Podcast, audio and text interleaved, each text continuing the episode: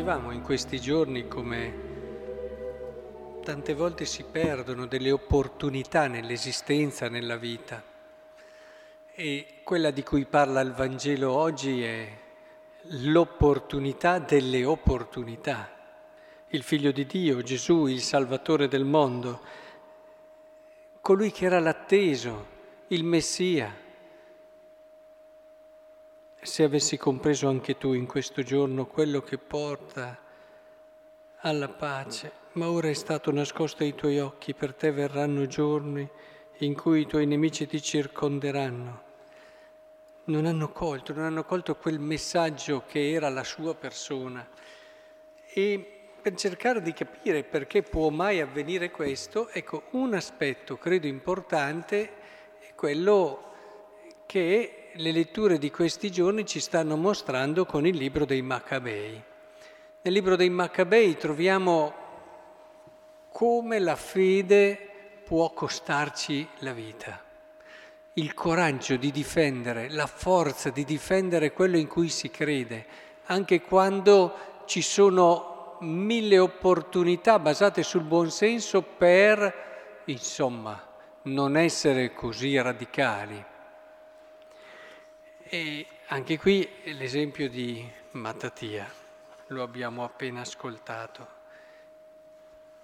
Io mi chiedo, questi brani devono aiutarci a riflettere, ma noi, per la nostra fede, che cosa abbiamo pagato? Io questa domanda me la faccio spesso. Noi, per la nostra fede, che cosa abbiamo veramente eh, dato? quanto abbiamo sofferto, quanto abbiamo rischiato, quanto ci siamo realmente messi in gioco. Quando penso ai santi e alla fede quella vera, eh, mi viene sempre da ripensare, da giovane ero molto legato a, a San Leopoldo Mandic, questo grande confessore che tra l'altro nell'anno della misericordia il Papa ha aiutato tutto il mondo a riscoprire sempre di più nella sua grandezza proprio dovuta alla misura della sua misericordia. E questo frate piccolissimo, ricordo ancora quando mia madre mi portava a Padova a vedere i suoi luoghi dove c'era questo saio che era piccolissimo. Cioè, si dice, mamma mia, ma quanto era piccolo, era proprio piccolo. E, eppure era un gigante un gigante.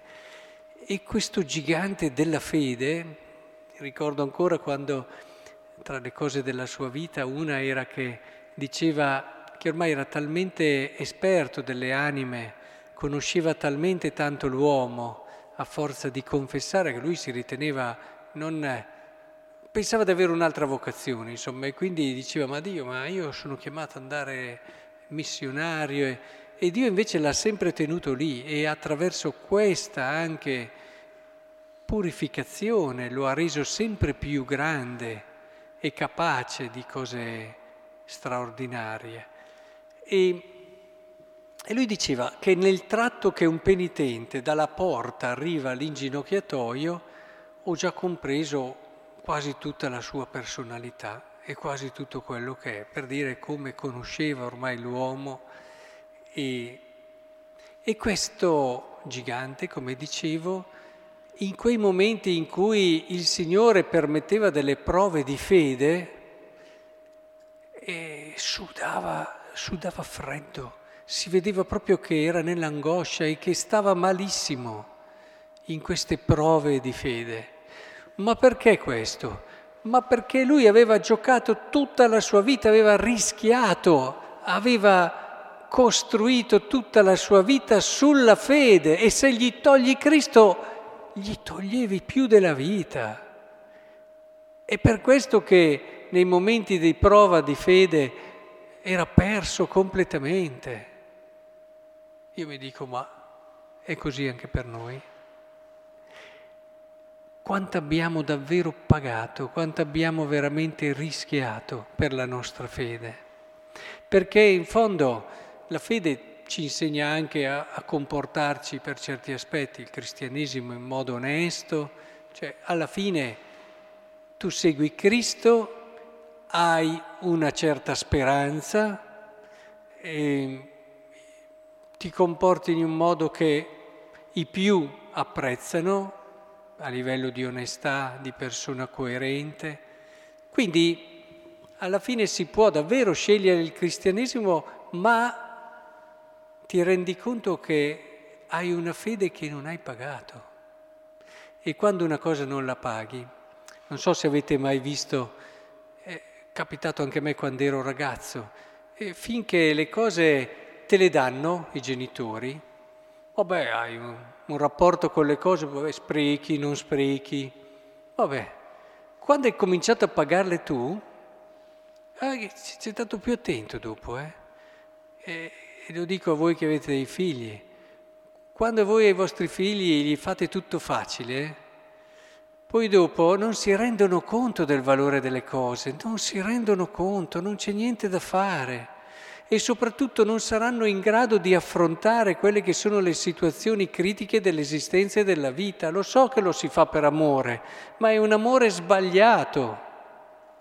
Si può amare anche in modo sbagliato, sì, si può amare anche in modo sbagliato.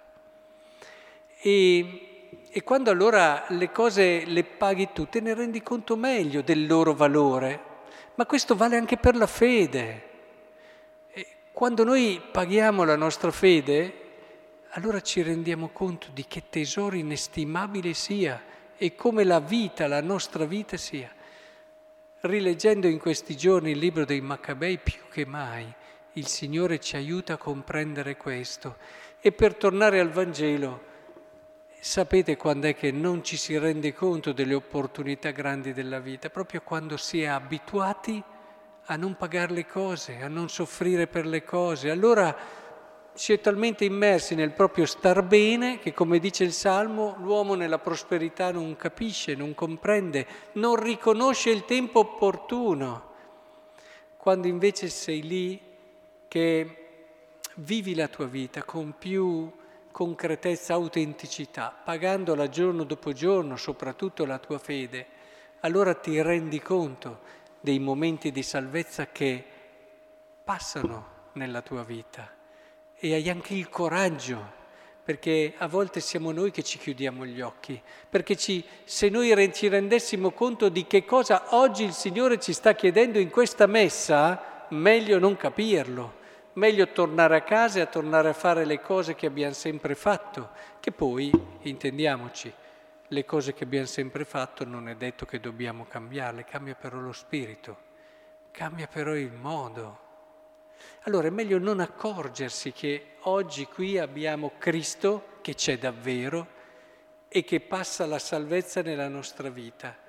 Meglio metterlo tra le abitudini tante che abbiamo, ma se fossimo abituati a pagare di più la nostra fede.